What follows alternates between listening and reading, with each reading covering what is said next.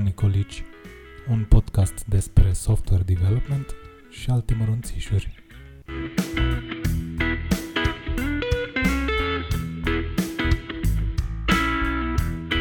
Salut! Suntem la episodul 3. Uh, astăzi uh, îl avem invitat pe Adi Magdaș. Salut, Adi! Adi, Salut, Dan. Adi este uh, CTO și co-founder la Crafting Software. Uh, Crafting Software are, mă gândesc că are ceva legătură cu mișcarea lui Uncle Bob, nu? De software craftsmanship. Uh, da, de acolo, de acolo a început. Dar cred că în mare poate fi sumarizat ca și quality over quantity. Adică am încercat mult să ne focusăm pe a face poate lucruri mai puține, dar bine, decât multe și mai puțin. Sună foarte, foarte pe aleea mea treaba asta. îmi, place, îmi place și mie lucrul ăsta. Să nu, să nu fim așa super, să, cum se zice, nu știu, overzealous uh, cu uh, liniile de cod și cu numărul de ore și așa și totuși să, să facem uh, să, să facem delivery la, la, la urma urmei la ce e nevoie pentru client. Da. Uh, noi ne-am mai întâlnit uh, la meetup-uri de elixir pe care le-ați ținut voi și mi-a prins, uh, mi-a atras uh, atenția uh, în special elixirul pe care l-ați prezentat acolo și mi-ar plăcea să discutăm astăzi puțin despre, despre elixir și nu neapărat doar elixir, ci ecosistemul lui, așa, cu Erlang, cu uh, OTP-ul. Eventual, dacă ne poți face o mică introducere despre mm, o istorioară așa despre Erlang și creatorul care anul trecut a murit, din păcate. Da, unul dintre creatorii limbajului, Joe Armstrong, a murit anul trecut. Uh, Din punctul meu de vedere, a fost sau îi, unul dintre cele mai importante persoane din toată partea asta din IT.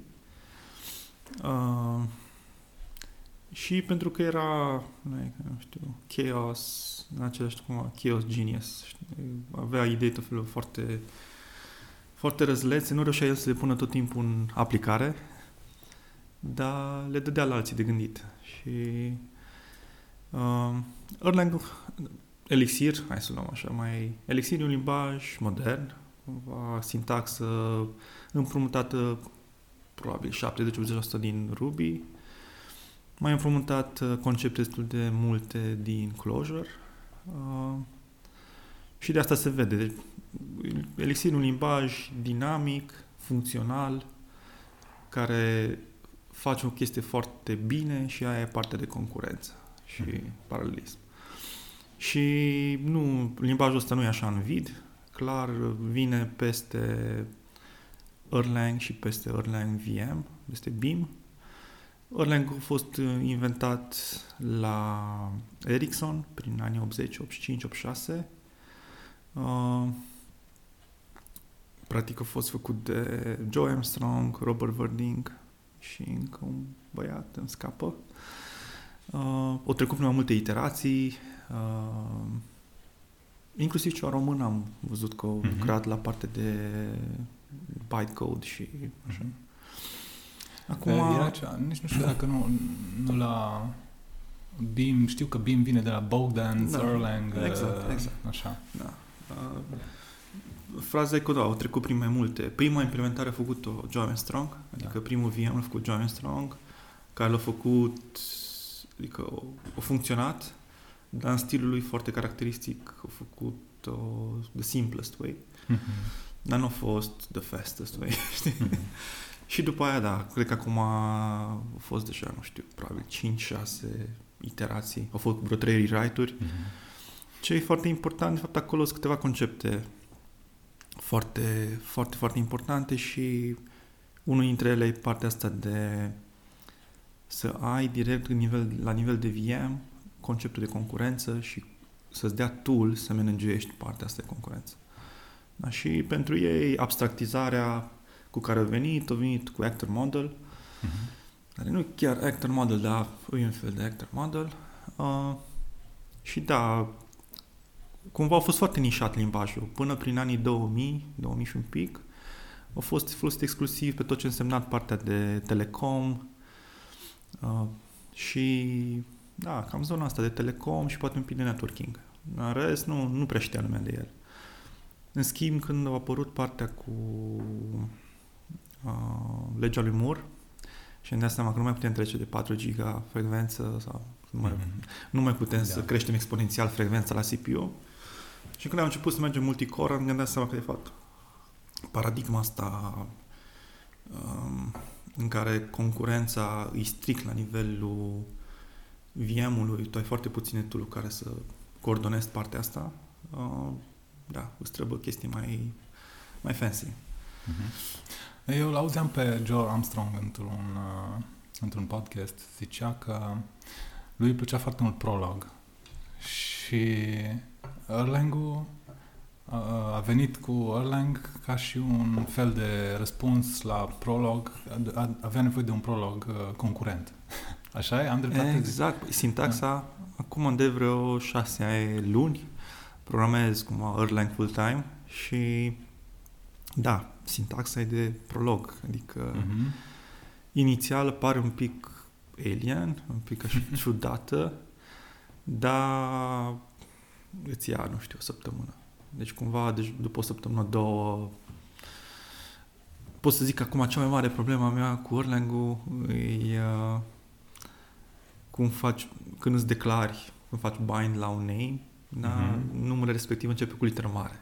Da. da. În Elixir, de exemplu, dacă uh, și uh, în Erlang atom e cu literă mică, adică mm-hmm. simbolul. Da? Da. În Elixir e invers, cumva, mă rog, atomul începe cu uh, două puncte okay. și uh, da, pe toate cuvintele care, toate name-urile binduite cu nume mic, sunt atomi în Erlang, dar în Elixir sunt regular names, știi? Mm-hmm. Și tot timpul, când trec într-un limbaj și altul, de fapt, da, devine awkward, știi că nu vreau să creez atomi, dar de fapt creez atomi, știi, până 10 secunde până să trece să...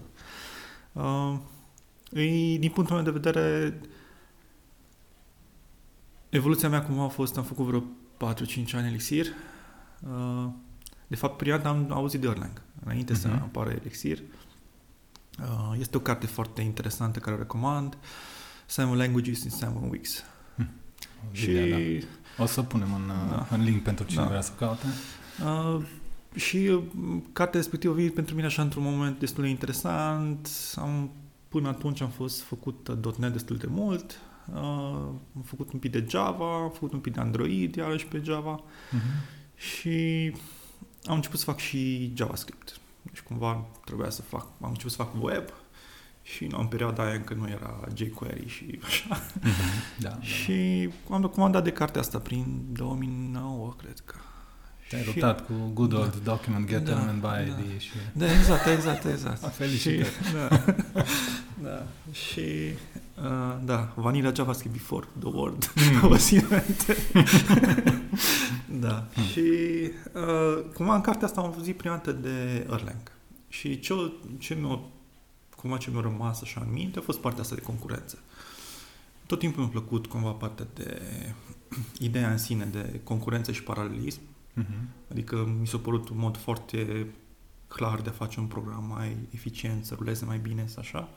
Atâta că cu limbajele mainstream, gen ce obțin în momentul ăla Java.NET și la C Sharp și Java, nu prea hai să zicem că era super greu. În sensul, într-o echipă de 3-4 oameni, uh, da, mai mult rezolvai deadlock-uri și race condition-uri și mm-hmm. cum te apropiai da, de un track. Așa ca o paranteză, acum sunt curios, oare care e părerea ta? De ce crezi că lumea uh, adoptă așa de repede Java, uh, C Sharp, că astea sunt foarte folosite. De ce crezi că lumea se orientează foarte mult în direcția asta? Unul la mână, cred că o parte e partea de facultăți pentru că pentru mulți se predă în școală. Da? Dar o... se predau și alte lucruri. Eu știu că am făcut la școală și Lisp, am, am făcut, făcut și, și prolog. prolog. Da, da, da. exact. da. Ei, chestia îi, și cred că vine și pe partea asta de marketing. Știi? În momentul încă ce puțin prin 2000, 2000 și un pic, când, când am început, încă partea de web, desktop era super... Adică nimeni n-ar, nu s-ar fi gândit că peste 10 ani o să vorbim de desktop applications la un shell de Electron și screen JavaScript. Mm-hmm. Adică, da, da, da, da. clar, Așa nu era Uh, nu, și atunci pentru că să faci desktop apps pe vremea aia, clar trebuia, nu știu, .NET, C Sharp. Pentru Delphi, că era, uh, exact, Microsoft Foundation da, Classes, exact. C++ și de-astea. Și Java era cumva clar on the server, foarte... Uh, și nu știu, eu cred că e sincer și în mare parte adevărul e că în perioada aia 90, prin anii 90, și Microsoft și Sun Microsystems care pușuia Java erau companii vizionare, adică într-un fel tot timpul încercau să pușească mm-hmm. the boundary, știi? Și da, după aia am intrat pe partea asta de uh, money making. Da. da. Și da, acum, adică pentru și mine... probabil și-au făcut treaba foarte bine, că au făcut da. push la platformele astea care deja sunt heavily implemented da. cam peste tot. Și probabil asta e parte din motivul pentru care se adoptă. Da. Ecoul ce a rămas. Da. Păi tot, ce... dacă reușești să te, uh, să te impui într-un domeniu care se mișcă încet, gen par tot ce înseamnă enterprise, da? e un domeniu care nu schimbi tehnologia la 2-3 ani. Uh-huh. Ai început să implementezi sistemele da, alea da. și 20-30 de ani trebuie să funcționeze și Păi așa. nu mai avem sisteme în COBOL pe care se caută oameni.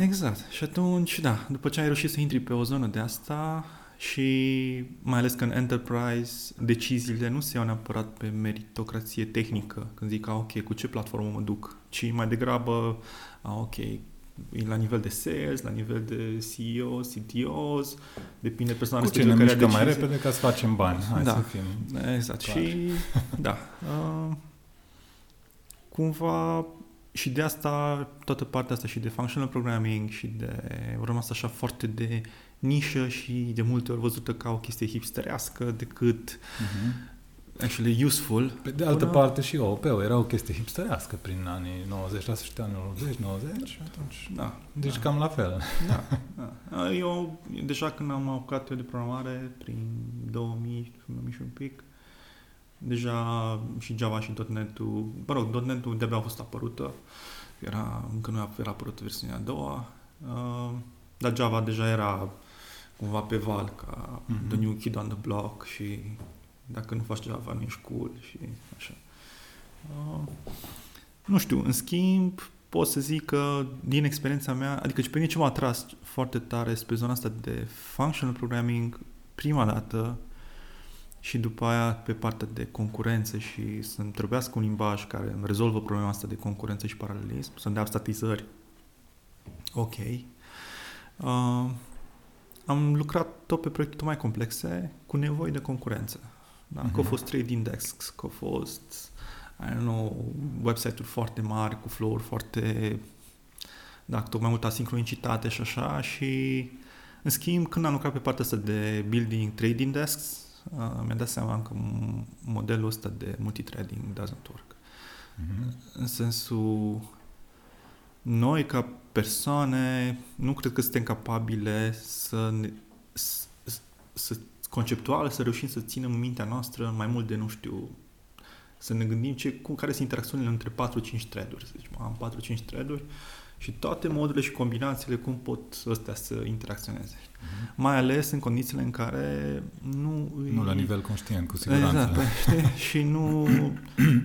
Da, și am lucrat pe aplicație care avea 200 de thread-uri având 200 de thread-uri, era imposibil să zici că cineva mm-hmm. e capabil să înțeleagă cum toate modurile cum poate să interacționeze chestia. Da, cu siguranță. Și când pui toată chestia asta și pui un model OP de, în care mutation is like the king, da. deja e, adică de, toată sarcina în sine devine like, munca lui Sisif. Da, discutam și... puțin înainte despre, despre concepția asta.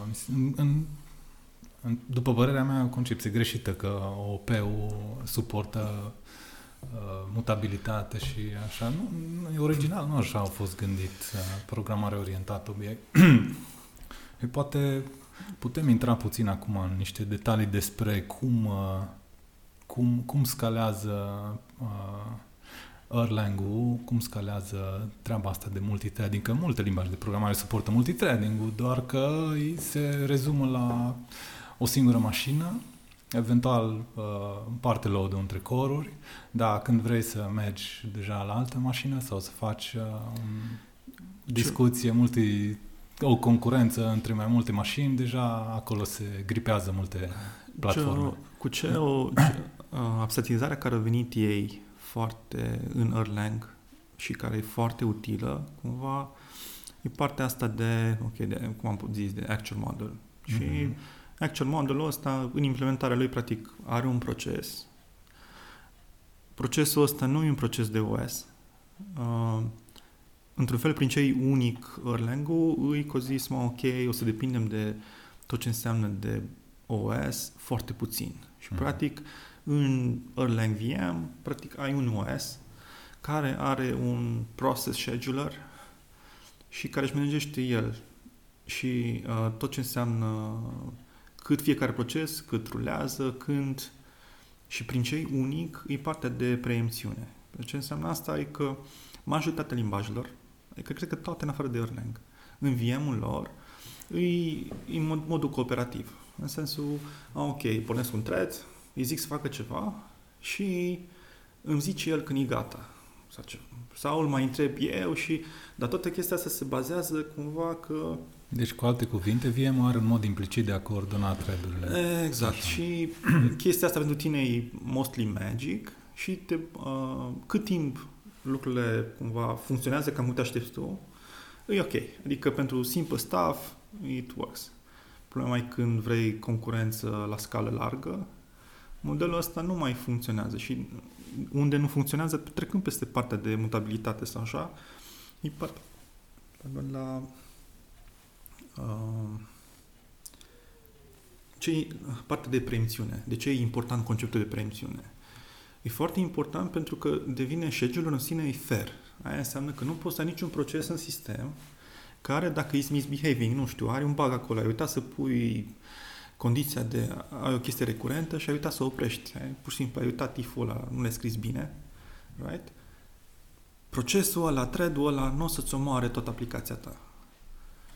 Pur și simplu, uh, VM-ul se asigură că absolut toate procesele pe care le monitorizează, toate își primesc un fair slice of uh, CPU time ca să ruleze. Mm-hmm. Și aia înseamnă că automat toate greșelile care le faci într-un program și le faci că vrei, nu vrei, it happens, uh, au un impact mai mic. Adică reușesc să fie izolate foarte clar într-un anumit proces și impactul la chestia aia e mult mai mic asupra sistemului decât... Uh-huh.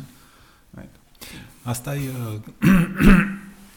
scuze, asta e parte din uh, implementarea BIM-ului, dar mai este cealaltă fața monedei aici, în care Erlang îți permite să controlezi tu uh, să, să îți dă, îți dă în mână controlul proceselor și cum vrei tu să reacționeze. Poate ne spui puțin da. despre treaba uh, asta ceva. Pe, tot, tot vorbim de procese. Da. Un proces în sine, cum am zis, e un, în alte limbaje poate fi un greenlet sau ideea e că e, e o chestie foarte cheap to create. E, e o chestie care poți să o creezi foarte cheap îți ia cam 50 de kilobytes. Da, în general, în alte limbaje se spune green threads, nu? Da, așa. exact. E, așa, uh, ce e foarte important e că în momentul când ai creat un proces, la procesul ăsta, practic, când l-ai creat, îi dai o funcție. Ok. Funcția asta, procesul ăsta rulează funcția asta, care e un loop și așteaptă și procesează niște mesaje. Singurul mod ca să interacționezi cu procesul ăla îi să trimiți mesaje și el să-ți trimită în mesaje. Deci, nu este, deci, nu, niciodată nu poți să inspectezi memoria lui, să vezi ce are în memorie, ce execută, care e state-ul. Encapsulare, cu alte Da, cuvinte. adică the real encapsulation. Și Așa. da, sunt de acord că, da, de fapt ăsta e de fapt ce ar fi vrut OP să fie. Exact. Sau, mă rog, cuvântul OP. păcat că și, păcat că și Alan Kay a venit destul de târziu cu precizarea asta. Da, da, că putea da. să zic un pic mai repede. Așa poate să prindea și mai multă lume. Dar pe când chestia asta e o chestie foarte simplă, da? Ai un proces, o funcție cu memoria lui, ce are ce e foarte important ca și runtime are și, uh, garbage collection-ul lui. Aia înseamnă că uh, diferit față de un VM de .NET sau de Java, în care garbage collection-ul e like stop the world Da. și trebuie să te uiți pe tot triul de ierarhie să vezi, ok, trebuie să-l curăț strâns Foarte așa. multă energie se consumă aici, dar... În, în Erlang, fiecare proces are garbage collection-ul lui, aia înseamnă că e foarte localizat stop the world Adică numai procesul ăla Da. stays a bit, restul sistemului funcționează as expected, cu some small side, uh, cu exce- mici excepții, dar în general cam asta e modul de... Mhm. Și iarăși e foarte important, dacă procesul ăla își termină execuția, cleaning-ul de memorie e super simplu. Everything is cleaned up, tot ce era referențiat. Bun, chestia asta, inițial am, a fost doar atât în Erlang. În prima versiune de Erlang aveai procese. Which is nice, numai ca și, ca și peste tot, când ai cinci oameni și dai același tool, folosesc în moduri diferite. Și uh, ca să rezolve problema asta, uh, creatorii limbajului și cei de la Ericsson au venit cu OTP. OTP, numele e foarte misleading pentru că e Open Telecom Platform, Mhm. dar de fapt îs poți să gândești Bine, ca oamenii și... ăștia lucrau în telecom, de aceea E, exact, și da. termenii, da. Asta că acum nu se mai pot. Adică, da. Uh, da, pentru cei care nu știu, se pare că cam 80% din tot internet traficul din lume trece prin rutere cu Erlang, prin rutere Cisco, care toate s-au aflat anul trecut, de fapt, tot ce înseamnă managementul de pachete și asta e făcut în Erlang. Mhm. Uh, trecând 50% din tot ce înseamnă convorbiri mobile so, și trecând peste cazuri gen WhatsApp sau așa. Deci e folosit extensiv atâta că nu e foarte vizibil. Adică își face așa treaba așa de bine încât... Da, un Nu- exemplu nu- perfect de o tehnologie care tace și își face treaba. Exact, exact. Dacă, dacă e ceva ce, ce poți să zici despre Erlang, e asta. Uh, Și aici a venit cumva parte de elixir în care încearcă să-și facă treaba, dar să nu tacă, știi? Adică să și să Mhm. fie un pic mai vizibil, ca, da, ok, să tragă poate și altfel de programatori spre Mhm. domeniu. Vorbeam de OTP. Practic OTP a venit ca un set de librării și de, cla- de abstractizări foarte cl- uh, curate, cumva, cum să compui procesele astea. Ai o grămadă de procese, cum comunici cu ele? Da? În sensul că poți, nu știu, cineva făcea o librărie, procesul tot timpul îți returna o tuplă cu, nu știu, ok, something. Alt ăsta nu îți mai returna tuplă, ok, something, îți returna numai valoarea. Da. Adică și modul de a, uh, de a-ți comunica, ori erori, ori succes, ori do something, Nu era standardizat. nu era standardizat. Și Da. atunci, practic, cu OTP-ul vin cu unul. Uite, dacă ăsta, hai să folosim modelul ăsta. Și ca să, și ca să vândă chestia asta mai bine, uh, în uh, Erlang, pe lângă partea de proces, o chestie care mi se pare că, de fapt, e the real deal, e partea de process linking și process monitoring. Aia ce înseamnă? E că în momentul în care am un pro- process A, vrea să creez un alt proces. În momentul când îl creează, are trei opțiuni. Poate să zic că îl creez, dar nu-mi pasă de el ce se întâmplă, eu nu vreau să știu Mhm. dacă, care e starea lui sau care, care e life cycle-ul lui. Aia înseamnă că nu-și pune nici uh, linking, nici monitor. După aia, opțiunea de middle ground ar fi pun monitor. Monitor înseamnă îl pornesc și e ca și cum ai crea un fel de message pipe între aceste două procese și VM-ul, la momente foarte predefinite, în mod normal, îți permite, practic, process B-ul să trimite mesaje process uh, A-ului uh, de status. Ah, ok. Uh, Mhm. Un fel de cel mai heartbeat, important, să probabil zicem. că exact, cel mai, și cel mai important aici probabil că ar fi partea de stop. Ah, ok, m-am, m-am închis, Mhm. mi-am terminat procesarea și eventual mi-am terminat procesarea cu succes sau pentru că a fost un exception sau Mhm. ai crashed. Ok? Și al treilea mod, cel mai used actually, partea de process linking. Și ce înseamnă process linking? E că am un proces, pornește cel al doilea proces, în momentul când e linked, dacă al doilea proces crapă pentru că e ceva eroare, o să crape automat și primul proces. Right? Când faci chestia asta pentru 10 procese, da, proces, do- procesul al doilea proces creează al treilea, al treilea, al patrulea, Mhm. al patrulea poate creează 10, da, deja devine greu să-ți dai seama, ok, dar care mi execution, adică care e graful meu de procese, cum arată. Și în momentul ăsta, atunci, pentru chestia asta, ca să standardizeze toată treaba Oarecum asta... problema venit... care o ziceai înainte cu thread-urile. Am 200 de thread nu le pot ține în cap. Exact. Așa. Și atunci, ca să poți să le organizezi și și să fie transparent modul de handling a life cycle-ul lor, să o băga noțiunea de supervisors da? Mhm. și de supervision trees. Și aia înseamnă, a, ok, ai niște procese speciale care e tot un proces ca regular processes, dar ce e foarte important e că el, chiar că dacă face process linking, poate să decide dacă mare sau nu. Mhm. Și, atunci, și jobul lui altceva nu face decât, a, ok, am pornit un proces, a murit, uh, dacă nu a murit cu succes, adică când s-a terminat, și-a terminat execuția, și-a terminat execuția faulty, nu știu, a fost o excepție, whatever, Da. ce ar trebui să facă cu el? Păi, let's retry. Ce înseamnă Mm. retry? Ai făcut înapoi în același proces, îi dai aceiași parametri de intrare și, right, și Mi se pare foarte frumos că i-a dus la suprafață uh, layer-ul ăsta.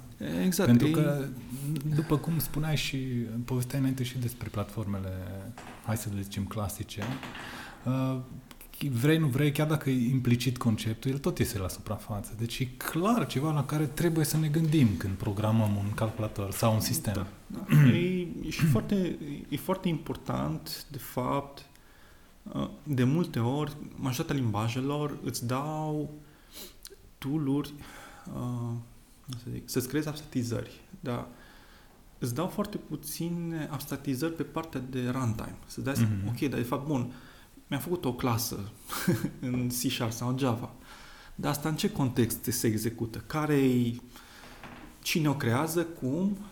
În momentul când ai un supervision tree, Mhm.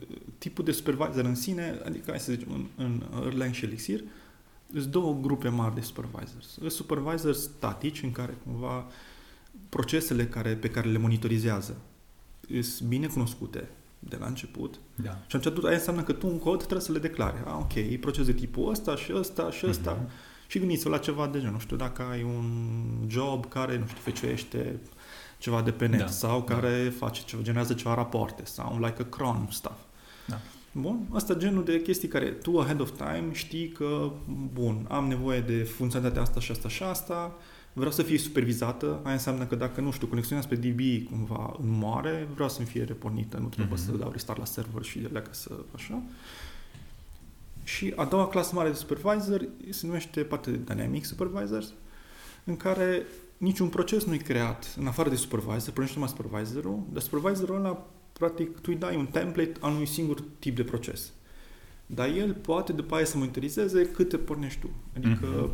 E, practic, partea asta dinamică. Eu zic, nu știu... Cât te pornești tu programatic. Nu? Da, exact. Așa. Și programatic se, poate să fie, nu știu, dacă vrei ceva, ai un HTTP request și după aia, după ce s-a terminat toată treaba de HTTP request, poate vrei să trimiți, să faci ceva procesare și să trimiți, Trimiți la un un, e-mail sau ceva. exact, sau la un analytics server. Sau, Sau, da. toată treaba asta e pe alt proces, știi clar, îți trebuie dacă am un singur HTTP request, o să ai un singur proces care trimite un e-mail, dacă ai 10.000, probabil că o să ai 10.000 de procese Da. care fac chestia asta în paralel. Și apropo, în, uh, în OTP și în Erlang, cifra asta pe care ai zis nu e ceva fantastic, adică să, lumea Nu, e se poate quite low. speria.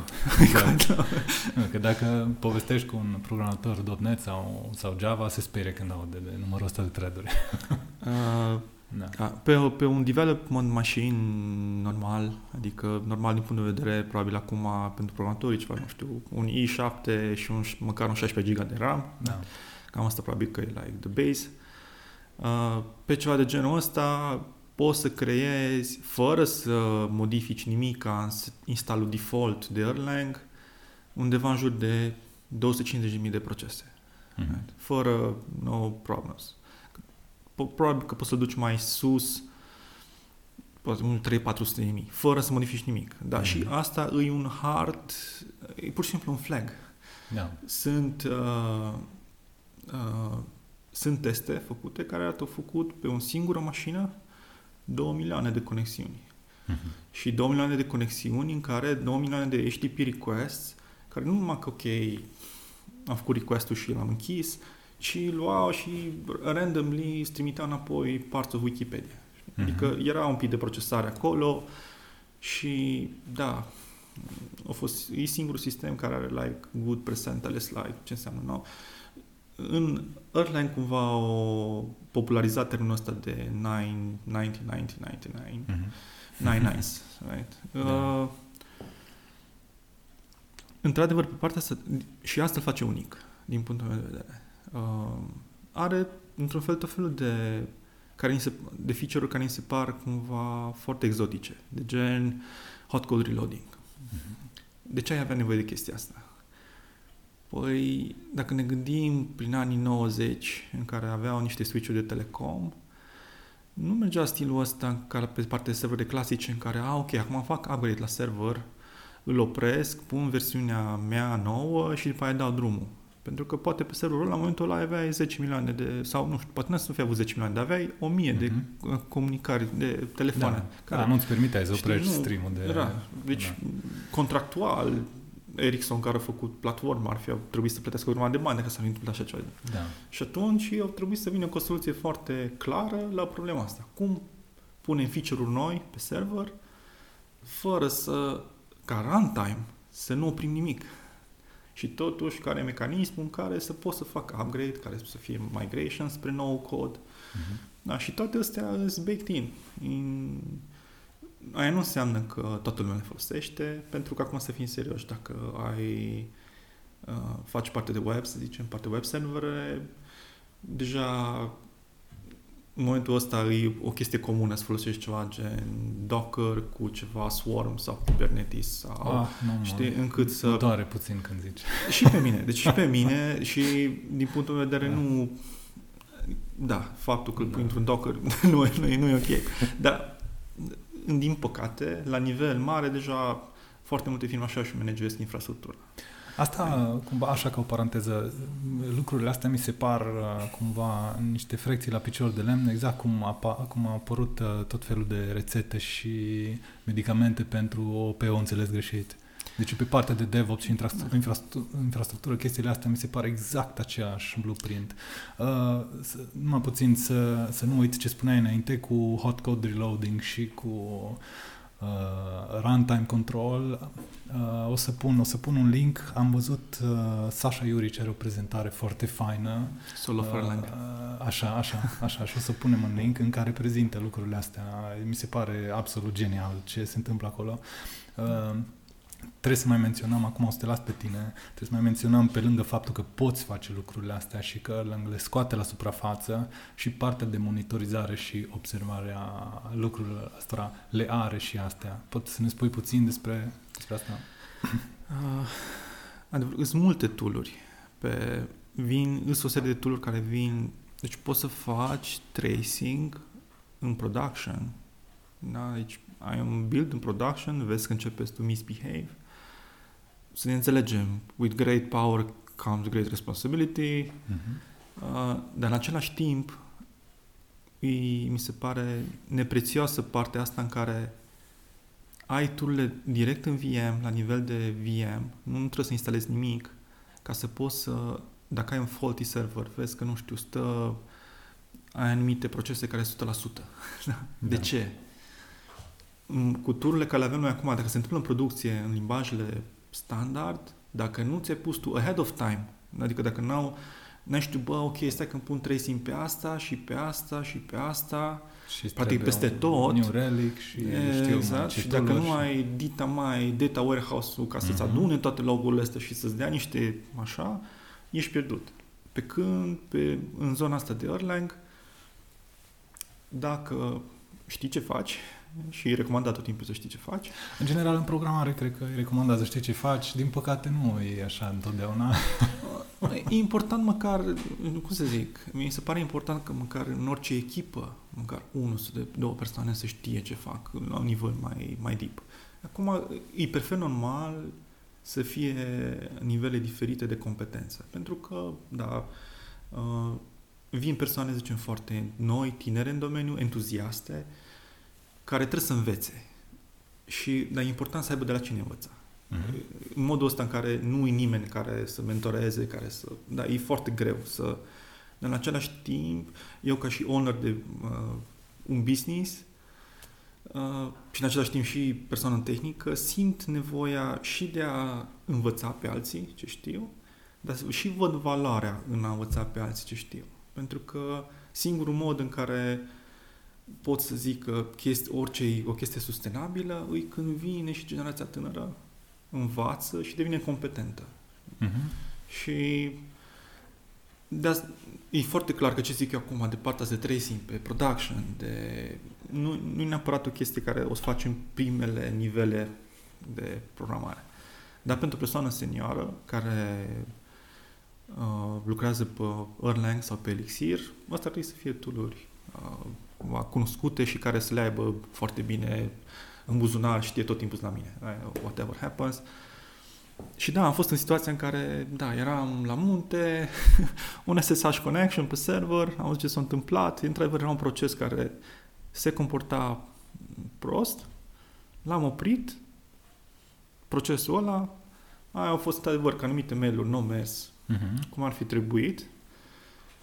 Restul sistemului a funcționat foarte bine și da, procesul ăla a repornit și ce fost, că de aici vine partea de ce e foarte interesant de restartul ăsta în Erlang și Elixir. A repornit și pornind de la zero a funcționat ok. Mhm. Deci a, pur și simplu a fost like a fluke in the, știi, partea aia de Rainbow Unicorn, că butterfly effect și, nu știu, crapă serverul că un fluture de din... A fost o situație de genul ăsta și fix pentru situație de genul ăsta a fost gândit Erlang-ul ca partea asta de procese foarte bine uh, definite și ca runtime și și ca memorie. Mhm. Dacă ceva se întâmplă, se întâmplă doar procesul ăla, restul sistemului funcționează. Și noi ca oameni suntem foarte obișnuiți cu paradigma nu merge, opriți-l și reporniți-l. Exact. Păi, acum asta, că- de asta ziceam că cu with great power comes great responsibility, gândiți-vă că nu mai trebuie să tot reporniți serverul, că face el automat chestia asta. Most of the time se autofixează. Mhm. Într-adevăr, dacă vede că poți să-i pui tu condiții, dacă, nu știu, ai pornit de 10 ori, de 50 de ori și nu, tot nu a mers, înseamnă că e ceva terribly wrong. Dar altfel, da, e, probabil că Erlang e uh, tehnologia proper, uh, preferată a sysadminilor sau DevOps guy-ilor, că nu trebuie să se trezească noaptea să repornească. Da, e bună treaba asta. Uh, ce aș vrea să te întreb acum, la ce, cam la ce s-ar preta platforma și tehnologia asta în general? Se pretează la orice? Nu se pretează, se pretează mai bine la anumite lucruri? Sau... Uh, pot să zic tot ce înseamnă web în momentul de față. Așa. Uh, și aici Coffee, JSON sau REST APIs, Coffee, highly connected, uh, pe zona asta de WebSockets. Mhm. Da.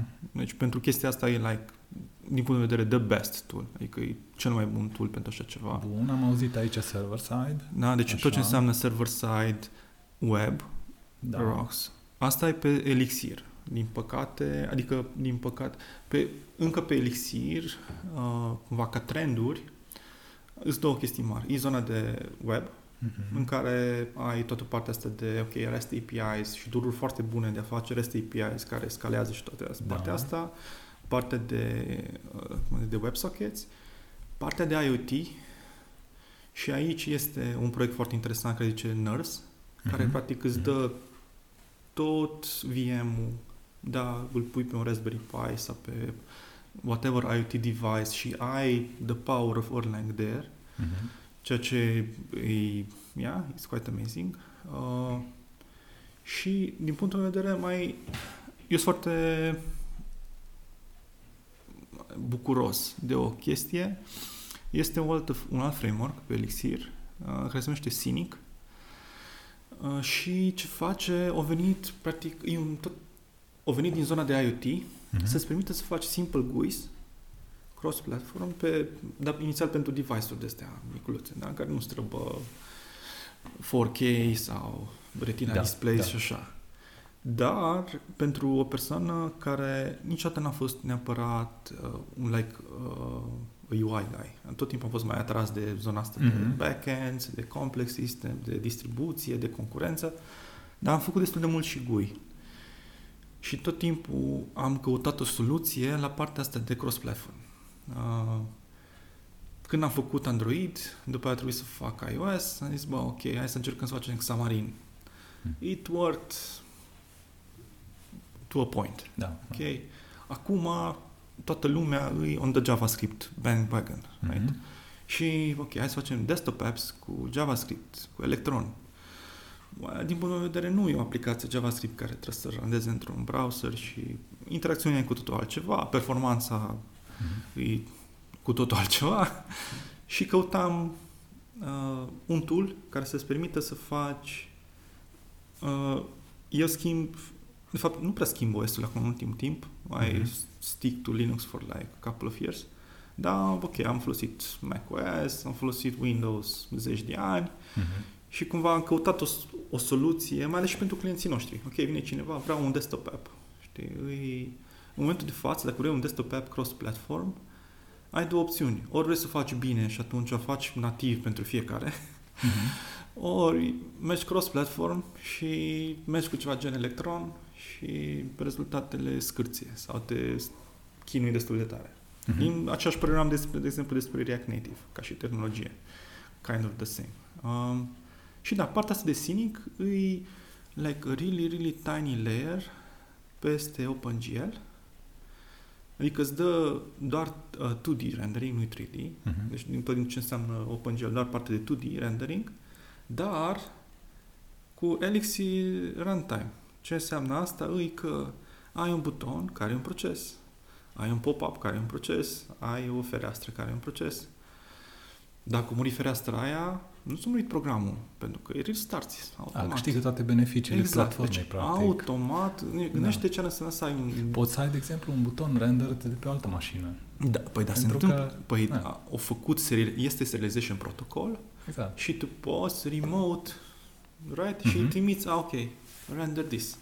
Și uh, asta n-am completat-o, dar ziceam de partea de automatizare la procese.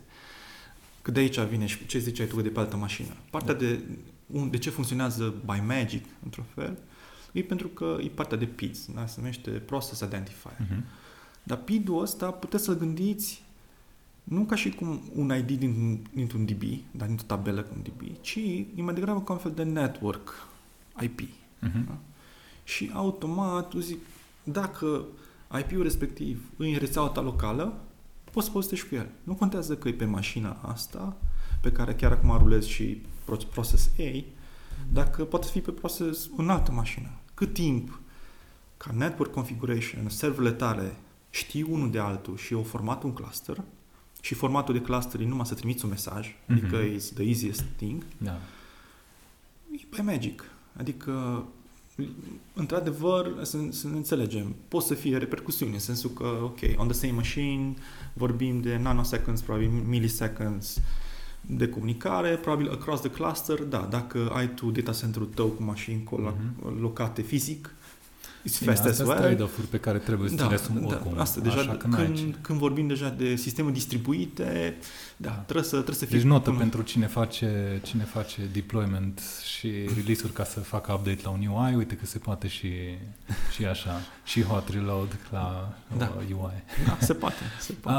Uh, simt că am lăsat uh, pe din afară o parte foarte, foarte predominantă în industrie când zicem unde se aplică tehnologiile astea de care povestim și anume UI-ul pentru web. Acolo am lăsat puțin pe din afară. Uh, știu că cei de la plataforma Tech uh, au făcut uh, framework-ul ăsta Phoenix. Da. Ne spui două, trei cuvinte despre ea. Sigur. Păi, uh, inițial, uh, primul, primele versiuni erau modelul foarte clasic de server-side rendered web pages. Mhm. Și îți dă un, din punctul de vedere, tool-uri foarte, foarte simple și faine să managești, să faci multi-page apps care sunt randate pe server. Da. Să ne înțelegem, fiind randate pe server, e super fast. Poți să faci și single page. Dacă Poți să vorbim faci de WebSockets și așa mai Exact. departe. Aia, că venea cu, venea cu Phoenix uh, WebSocket pentru tot ce, dacă vrei să faci interacțiunea la, nu știu, vrei să folosești React, React, Vue sau whatever ar fi framework of the Mhm. day. Uh, și practic, asta, de asta am zis cumva că pe web, că au venit, aco- a- aici au venit pe nișa mare în care au intrat Elixir cu Phoenix. Deci cumva Mhm. l-a ajutat foarte tare de Phoenix. Pe lângă asta, ce mie mi se pare și mai tare acum, îi uh, Phoenix Live View. Nu știu Da. dacă... Da, da, da. Și care, practic, ce, ce înseamnă asta e că ai toate beneficiile unui framework gen React, Preact, Vue, cu tot ce înseamnă single page application model și nu mai ai flicker-uri, nu mai ai refresh-uri, nu mai ai page navigation-uri destul de weird. Mhm. Dar cu tot ce înseamnă modelul de Elixir, de Phoenix. Mhm. Pentru că de, din- ce v-am zis înainte de Cynic, că un buton e un proces, un whatever e un proces, în Phoenix Live View pe web. Mhm. Ai un dialog, e un proces. Ai o, f- uh, o pagină, e un proces. Așa, Chris McCord parcă are ceva prezentare cu asta și lumea o să întrebe, dar cum merge? Merge bine, merge repede, așa ceva, randare de UI pe server. E bine, Chris McCord în, în uh, prezentarea lui avea ceva de genul 2 milioane de user concurenți în momentul Da. respectiv. Și pe un, pe un laptop, nu? Da? Și ce-a făcut? A făcut animații la 60 frames per second. Așa, da. Server-side rendered. Așa, Adică a așa. făcut CSS animation, care animația în sine era triggerită de pe server la 60 frame per second. Mhm. Și, într-adevăr, uh, cine lucrează pe partea asta sunt oameni smart. Uh, În același timp, nu e neapărat o chestie de smartness, ci e o chestie și de să înțelegi ce și se întâmplă și în jurul tău. Și da, îs protocoale binare care știu să minimizeze Mhm. foarte bine datele care se transmit uh, sau dacă te uiți la, vorbim de sisteme distribuite, e partea asta de cum ții în sync state-ul unui sistem distribuit. Și ai mai multe. Au toată lumea de bun. Dacă pui un DB în mijloc, da, gata, l-ai syncuit. Știi că toată starea clusterului tău e consistentă. Mhm. Dar automat um, ai transformat un sistem distribuit într-un sistem monolit, într-un fel, pentru că toate se blochează în sistemul, în DB-ul tău. Da. Tu, în momentul când vrei să scalezi, vrei să scalezi încât fiecare nod, cât de mult posibil, să uh, funcționeze independent. Mhm. În același timp să aibă și coordonare de state și aici e o parte foarte faină, structuri de date uh, replicabile, CRTT se numește. Și practic ce au făcut, au luat structurile astea de date care sunt folosite pentru sisteme distribuite și le folosesc în Phoenix Live View. De pe Mhm. server, în loc să-ți trimită înapoi la REST API, într-un REST API, s-o schimba ceva, iar faci un get, primești tot. Nu, ăștia stau doar patch-uri. Ah, ok, vezi că pentru cei care folosesc poate Apollo, GraphQL, GraphQL, ori așa. Falcor sau Așa, ce așa. mai fi, ideea e că da, De îți asemenea. returnează numai subpatch-uri din graful tău de obiecte Mhm. sau... Și da, e super eficient. Și nu JavaScript. În sensul că chiar Asta, nu asta e un mare punct. Uh, Poți să construiești uh, o varietate de sisteme din, din mai multe industrii, din mai multe business-uri cu aceeași tehnologie. da. Asta e un mare Mie mare ce mi se avantaj. pare e că e așa un fel de revenge of the nerds, în sensul că uh, la ce mă refer? A fost, da, până prin, acum 7-8 ani, dar era acum o divizare foarte clară, back-end work, front-end work.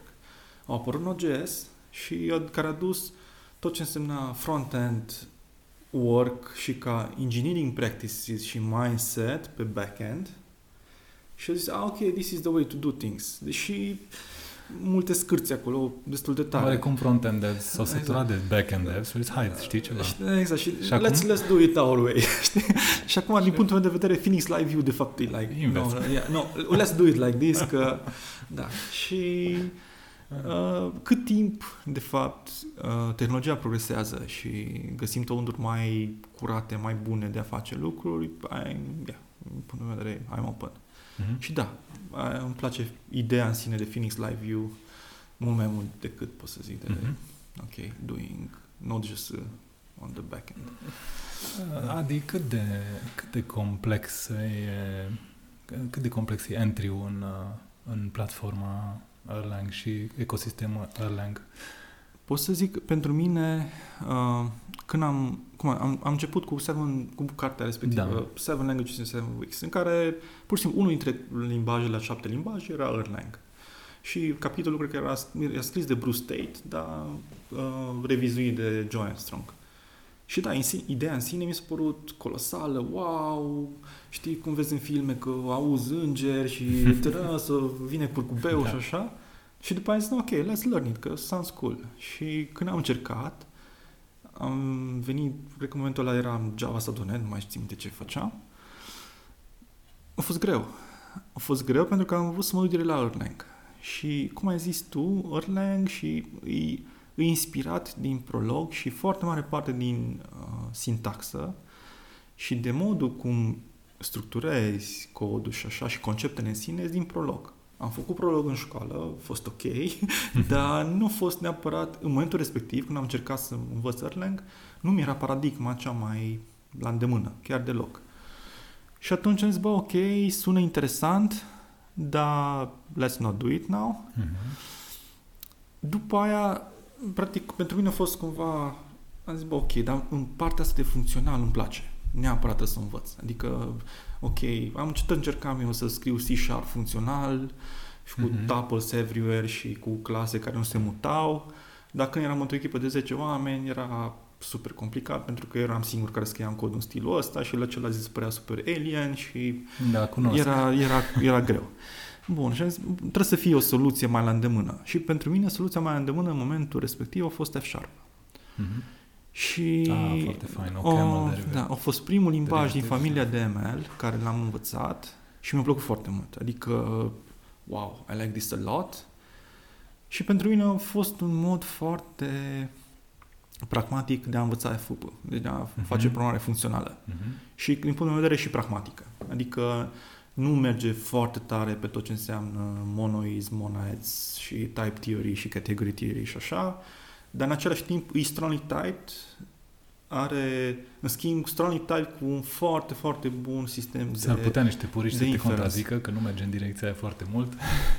Îs- Da, extreme sunt în Da, da, da. totdeauna.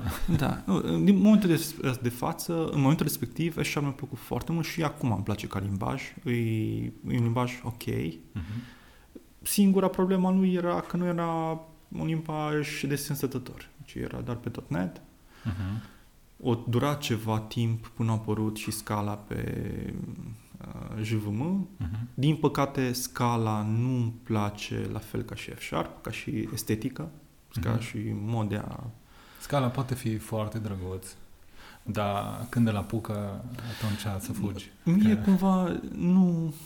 Uh, da, cre- cred că pur și simplu la nivel de est- estetic cumva. Pur și Mhm. simplu estetic nu a rezonat cu A, am înțeles. Știi? Da. Și am zis că, a, ok. Nu, adevărul e că după, ok, am făcut F-Sharp, deja îmi plăcea ideea în Mhm. sine și deja în momentul când am auzit de scala, făceam Python destul de mult. Da. Și atunci cumva tot worldview-ul meu de ce înseamnă nice sau beautiful code sau cum ar trebui să arate simple code sau așa, cumva collided cu toată zona de Haskell și Scala Mhm. și cumva acolo simt nevoia de typing. Deci, don't get me wrong, din punctul de vedere, un sistem care face strongly typing super ok, e super mișto. Dacă știe să facă și type inference Mhm. super bine, e amazing, care înseamnă less typing pentru mine. Da. Dar în același timp, pentru mine strong typing nu e neapărat uh, poate și pe partea de citit, dar în momentul când ceva nu, nu, uh, nu e according to the types, e foarte important mesajul care ți-l dă compilatorul să fie super obvious. Mhm. Și din punct de vedere aici, the highest bar uh, la calitate aici e N, ca limbaj. E un Mhm. limbaj foarte, foarte bun pe zona asta de sort of ML, Mhm. cumva un mix între ML și Haskell, care e foarte, foarte bun la ce înseamnă me- error messages pe partea de typing. Adică e foarte useful. Ca, da, și mi-aș dori chestia asta în orice limbaj, inclusiv Erlang. Sau, da. În schimb, Erlang Elixir e a different beast. Ca, mă rog, e cu successful typing, este typing și, da, și Elixir și Erlang sunt limbaje dinamice Mhm. și partea de typing e un pic diferită. Um, și pentru mine, ce vreau, back to how to start, mi se pare cel mai ușor de început în momentul de față e pe Elixir. Mhm. Se caută, sunt o grămadă de joburi, sunt și în Cluj, remote sunt foarte multe. Uh, Poți Și- să ne spui dacă aveți și voi, e ok? da. În momentul de față, noi avem o problemă cu presiune internă să treacă lumea pe elixir. Mhm. și we are trying our best pe, pe zona asta. Da, clar, da, căutăm oameni care vor să, să lucreze pe elixir, care și, și care măcar un pic de FP știu, Mhm. mm-hmm. care sunt curioși, Am au înțeles. citit. Uh, dar pentru mine personal a fost partea asta. Am, prim- am început cu, uh, cu Elixir. Am început cu Elixir în perioada în care făceam Python. Elixir inspirat de Ruby, Python, nu e diferență super mare cumva sintactic Mhm. și partea de FP deja o știam, nu m-a surprins. Da. Și atunci, cumva, pentru mine pasul natural a fost numai, ok, hai să învățăm tot ce înseamnă partea asta de procese, de OTP, de supervision trees, de partea de concurență. Ecosistem mai mult decât exact. sintaxă. Și, și atunci, da, au fost... Da, da, eu rec- sincer, în momentul de față recomand oamenilor să meargă spre Elixir. Mhm. E mai, mai ales pentru junior, pentru începători, e mult mai ușor să intri pe... Și după aia, după ce îți lași barbă și așa, dacă, dacă se pare că te atrage, din punctul meu de vedere, ca în orice, uh, mi-e greu să zici că, ok, ești un programator foarte bun de, nu știu, poate de Clojure sau de Scala, fără să știi Java, măcar basics, în cum funcționează. Așa. E la fel și pe Elixir. E greu să zici că, bă, sunt programator foarte bun de Elixir, știu cum funcționează toate, dar să nu știi Erlang, măcar, Mhm. pentru că ești obligat să intri în librării, să... Right? Deci, Da. uh, și Vrei multe să din... citești documentație, vrei Exact. să folosești ads, vrei ceva, ai nevoie. Și, ai... și multe din tool-urile, uh, inclusiv uh, multe Elixir vine cu tooling foarte fine pe zona asta de project management. Da, Mix, uh, îs pe zona de releases, iar acum tot scot chestii și e, Da. e un ecosistem fine, package management și așa. E amazing, dar încă la nivel de VM nu este niciun tool Elixir specific. Toate sunt alea de Erlang și cumva te obligă, deja când mergi spre producție, trebuie să începi să înțelegi și uh, Erlang mindset-ul, ce tool sunt, cum se potrivesc, cum...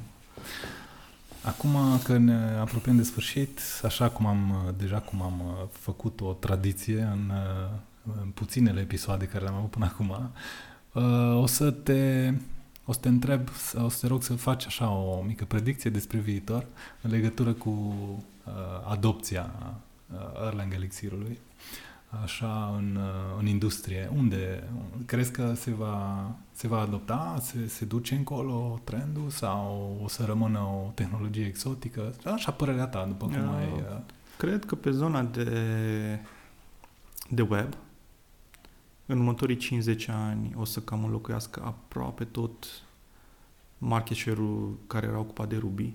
mhm. Foarte mulți programatori de Ruby migrează spre Elixir. Uh, și pentru că Jose Valim, creatorul Elixir, a fost core uh, Ruby uh, developer, core uh, Rails developer. Mhm. Right? So, adică o, o știu să pun în limbaj și în framework-uri all the goodies și tot ce înseamnă partea asta de developer experience și happiness și așa și în Elixir încât să atragă toată partea aia de, de oameni. Uh, e clar că Erlang doesn't go away, din contră, mi se pare că lumea nu zice. Dar acum e un, cei de la Erlang Solutions au acum de vreo șase luni, au început partea asta de uh, best kept secrets of the industry. Știi? Și tot afli, a, că de 10 ani nu știu care bancă folosește Erlang, că Cisco de 20 de ani Mhm. folosește Erlang și anul trecut în sfârșit au zis că da, bă, da, pe toate rutele noastre Cisco, de fapt avem Erlang și uh, WhatsApp. da, și de fapt de-abia, de-abia acum începe să fie bine cunoscut de fapt de cât de expuși sau cât de, de mult depindem de tehnologia asta. Mhm. Și mi se pare că nu am pas, deci de aici, ok, deci e o tehn- nu mai e întrebarea asta că e o tehnologie viabilă, că cum o fi? Păi dacă 80% internet îți depinde de, da, e viabilă. Da. adică deja e mai mult cât de... Pentru mine tot timpul am fost foarte Nu mă preocupat. refer de- neapărat la predicție despre adopția tehnologiei care deja clar ne susține, ci la adopția de către programatori. Păi, la asta mă refer. Spre, spre Elixir cu siguranță o să fie creștere super mare. Mhm. Spre Erlang nu știu ce să zic. Cred că o să rămână o chestie mai nișată. Dar de ce? De ce? Pentru că e, e un pic nevoie de alt skill set ca să intri. Adică pur și simplu barrier of entry e mai greu. Mm-hmm. Domeniile pe care se aplică iarăși foarte nișate, pe când Elixir în sine, ca și limbaj, e mult mai...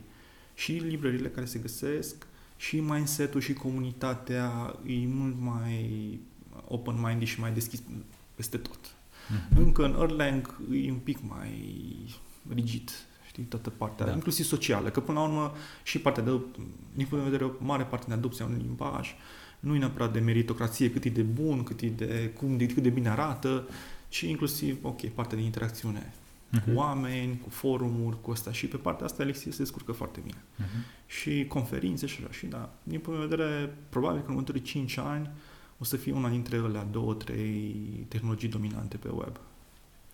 Așa, mulțumesc. Deci, oameni buni, merită să vă uitați. Uh, uitați-vă la Elixir. O resursă foarte bună este www.elixirschool.com unde puteți avea un uh, overview de entry asupra Elixirului și uh, să sperăm că, să sperăm că o să ia amploare tehnologia și Elixirul pe viitor, că și mie îmi place, sincer. Și uh, de-abia aștept să, să văd creșterea asta de care spui. Adi, mulțumesc tare mult că ai venit să povestim. Și eu mulțumesc de invitație. Așteptăm, cu mare plăcere te mai așteptăm și altă dată în podcast și numai bine, toate cele bune. Salut! Salut, salut!